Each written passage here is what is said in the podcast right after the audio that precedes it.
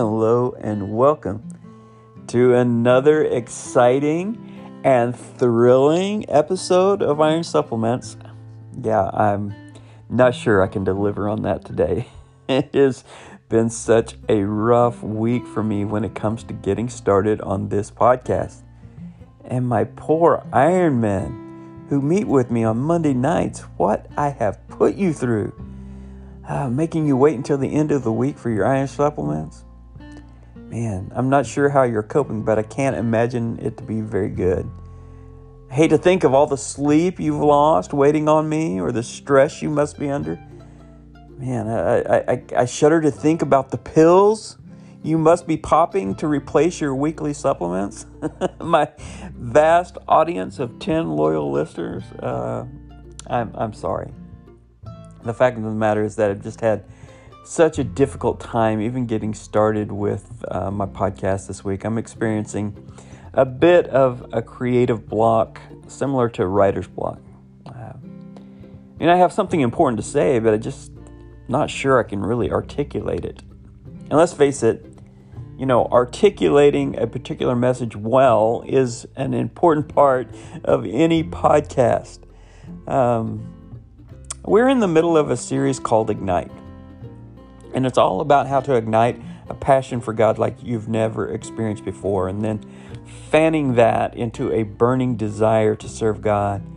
And finally, how to keep that flame going throughout your life. And we've already had three sessions where we've talked about how to evaluate your spiritual fuel and some practical advice on how to get into a passionate relationship with God.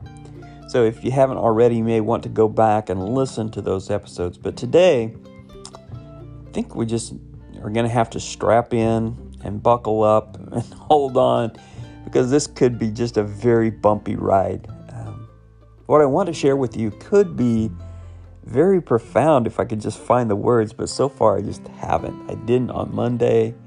I haven't found them yet. So I'm going to need you to just listen with your heart rather than your head. Need you to hear between the words I'm actually saying and try to understand what is on my heart. Today, I want to help you fan whatever spark or embers or small flame or even uh, a big flame that you have going in your relationship with God into a real fire for God, a greater fire for God. So we're going to look at what the Apostle Paul said to his protege Timothy about that very thing. And uh, I think we'll discover what is missing from so many Christians' lives that keep them from really being on fire from God.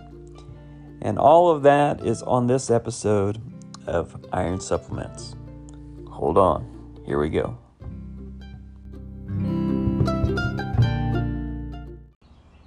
As I sit here listening to the birds chirp in the background, I can't help but be excited about reading the Word of God. So we're going to read 2 Timothy chapter 1, starting in verse 6. For this reason, I remind you to fan into flame the gift of God, which is in you through the laying on of my hands. For the Spirit God gave us does not make us timid, but gives us power, love, and self discipline. So do not be ashamed of the testimony about our Lord of or of me, his prisoner. Rather join me in suffering for the gospel by the power of God. He has saved us and called us to a holy life, not because anything we have done, but because of his own purpose and grace.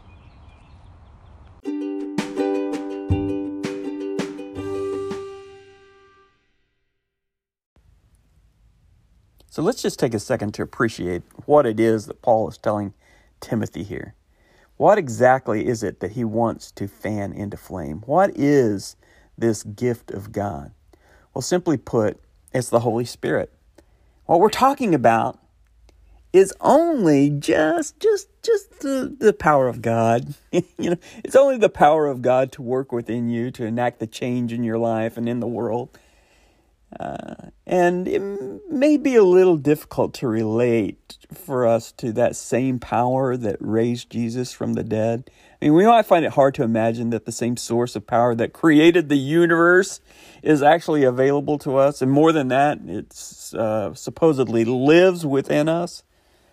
And it's really easy to quote that He is able to do immeasurably more than all we can ask or imagine, but we just simply don't see it play out in our lives. And so we may be wondering if the Spirit still works in the same way that it used to. Does the Spirit still work miracles in the lives of people today? And if so, why don't we see it more often? I once heard a recovering alcoholic say, I don't know anything about Jesus turning water into wine, but in my life, he turned alcohol into a couch for my family. And, you know, I had a profound realization just like that one yesterday. Now, this is the part that is really hard to articulate. This is where you need to strap in because it gets bumpy because uh, it's just so hard to express this feeling. Because I was just simply going about my daily chores at home, and as I looked around, I noticed that my house was neat and tidy.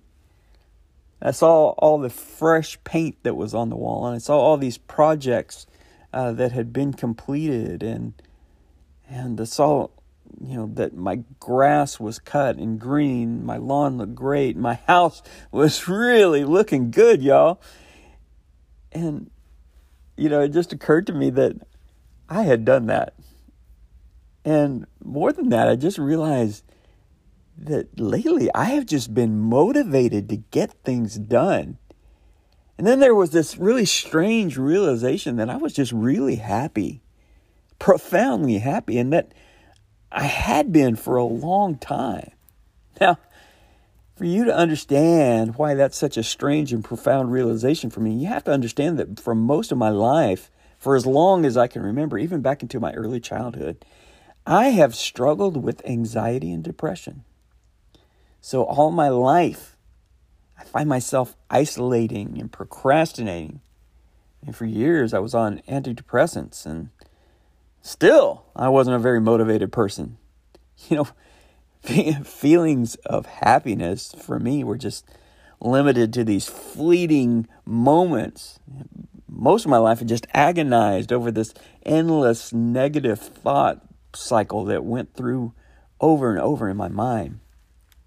And you know, worse than all of that, I, I developed some really poor and damaging coping mechanisms. And it nearly destroyed my life and all of my important relationships. And yet somehow, even with all that going on, I, I uh, managed a, you know, kind of this public persona of someone who was really well adjusted and cheerful.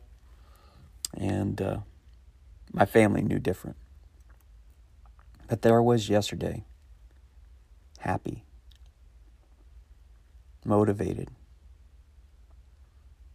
And I realized just how much the Spirit had changed my life. You know, my, my depression and much of my anxiety is just totally gone. You know, I haven't said this to many people, but I've been off my antidepressant antidepressant medication for nearly a year now. I have deep joy and happiness in my life. I'm filled with a sense of purpose. I'm motivated to get things done. And it occurred to me yesterday that this is what it means to be reborn. The old me is gone, it's dead. I am a new creation. This is the power of God at work in my life. And so, yes, I talk a lot about the Holy Spirit. And yes, I talk a lot about getting connected to God and finding that passion for God and igniting it and, and fanning it into flame because, yes, the Spirit still works miracles. It can make a huge difference in your life as it has in mine.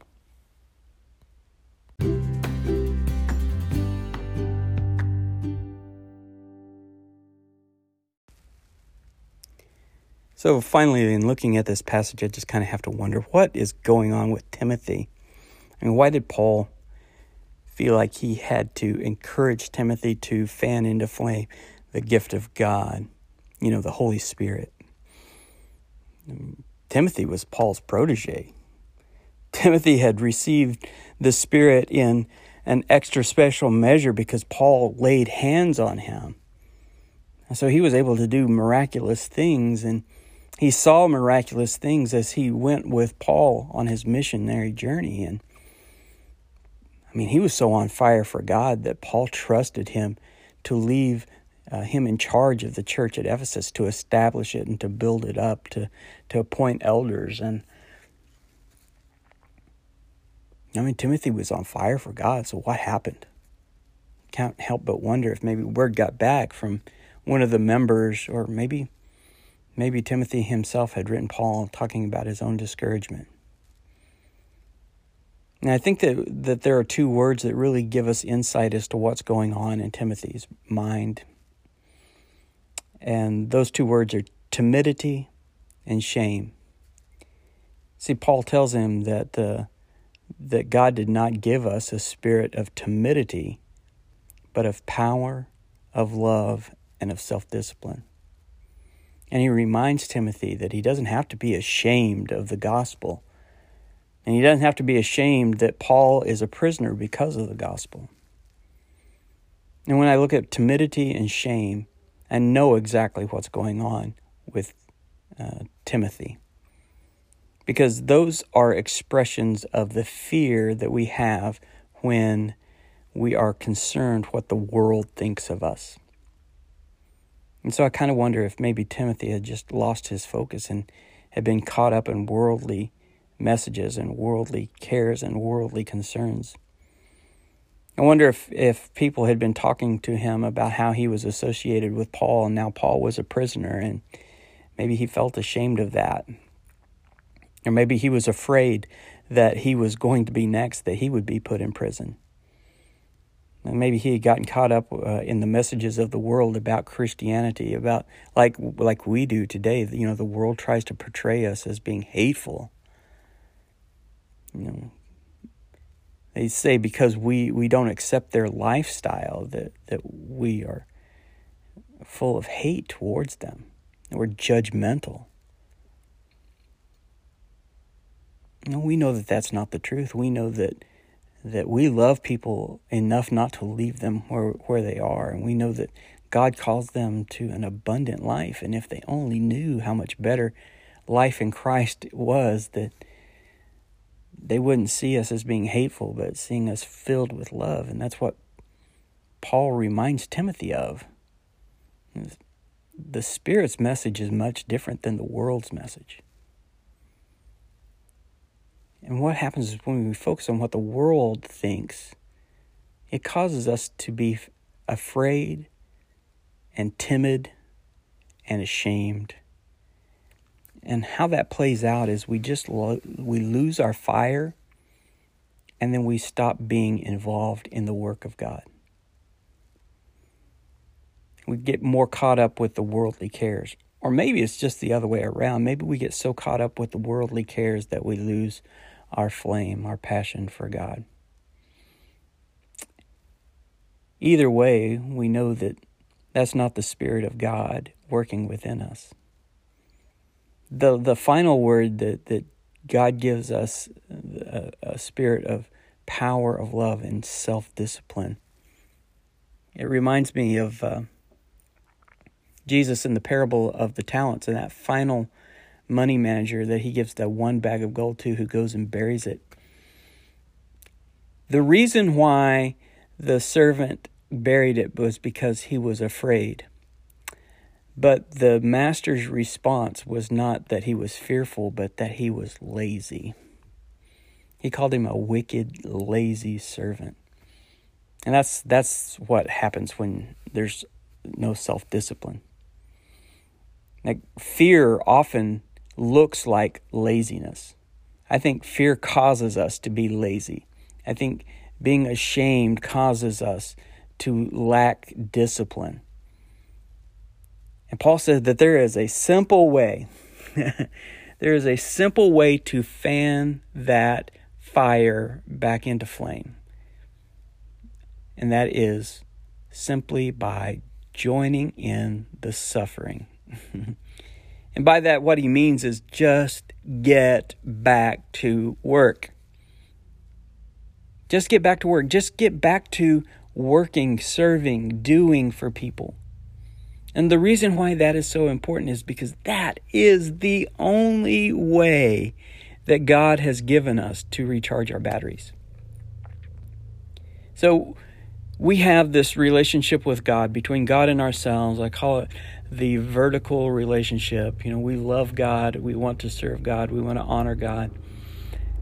Well, that love for God, that vertical relationship, can only be expressed in this world through another relationship, and that is our relationship with others. I call that the horizontal. This is the cross, right? The vertical beam represents our relationship with God, our one on one with Him, and we try to get that right, but it's always expressed in the horizontal with our relationship with others. Jesus told Peter, Do you love me? Feed my sheep. There's the vertical, Do you love me? And then the horizontal, Feed my sheep. John reminds us that we cannot love God, vertical, without loving our brothers, horizontal.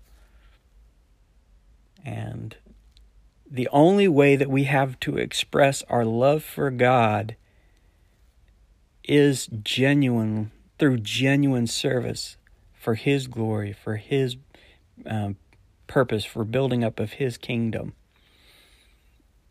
And without that, without that service, without that being involved, without that getting into the work of, of God, there is no vehicle for God to, to infuse his energy into.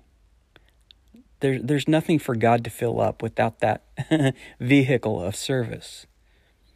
And why would he? Why would God invest in us if all we're going to do is, is use it for our own purpose and for our own glory?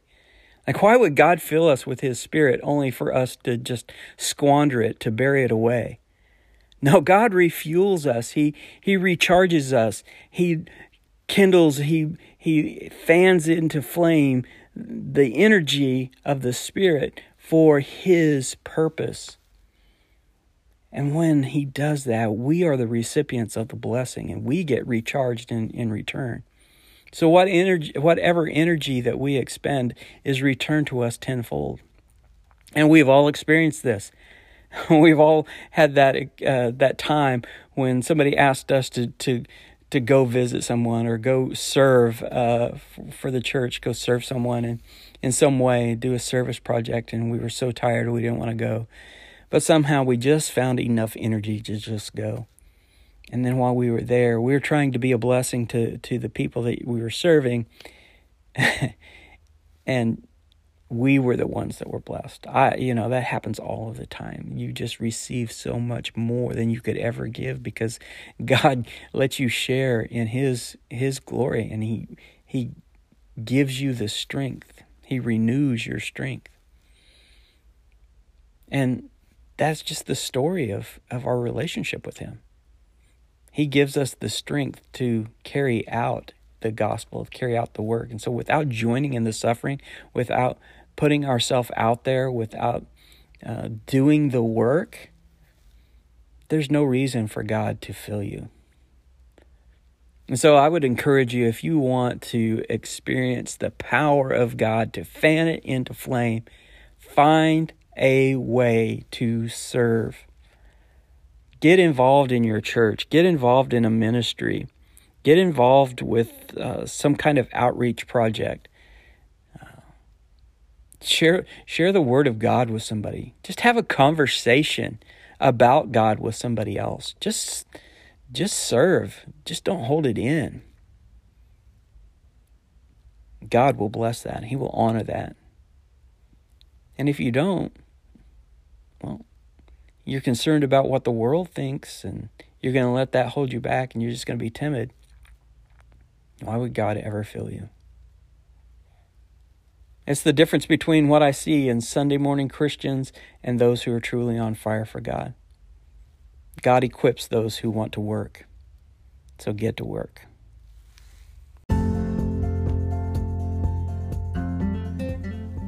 Okay, I just want to wrap up by again letting you know how much I appreciate you.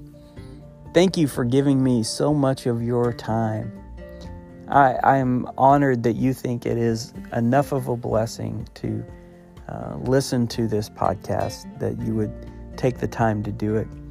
Um, again, just encourage you to like and to share, but I just want you to get involved in in the ministry of the gospel. The only reason that God would fill you with His Spirit is so that you can share it with others. It's the only thing that makes sense. And that's why it's the only thing that can fan into flame the gift of God. So get out there, get to work, find somebody to bless, find a church to home to be a part of, find uh, a ministry to give your efforts and energies to, and let the Spirit of God work in you like you've never seen before. And the amazing thing is, God blesses you more than you could ever give as a blessing. More, He gives you more energy than you could ever expend. I have found that to be so true in my life, and I can't wait for you to experience it too. I look forward to having you back next week on Iron Supplements. Thank you, my brothers and sisters.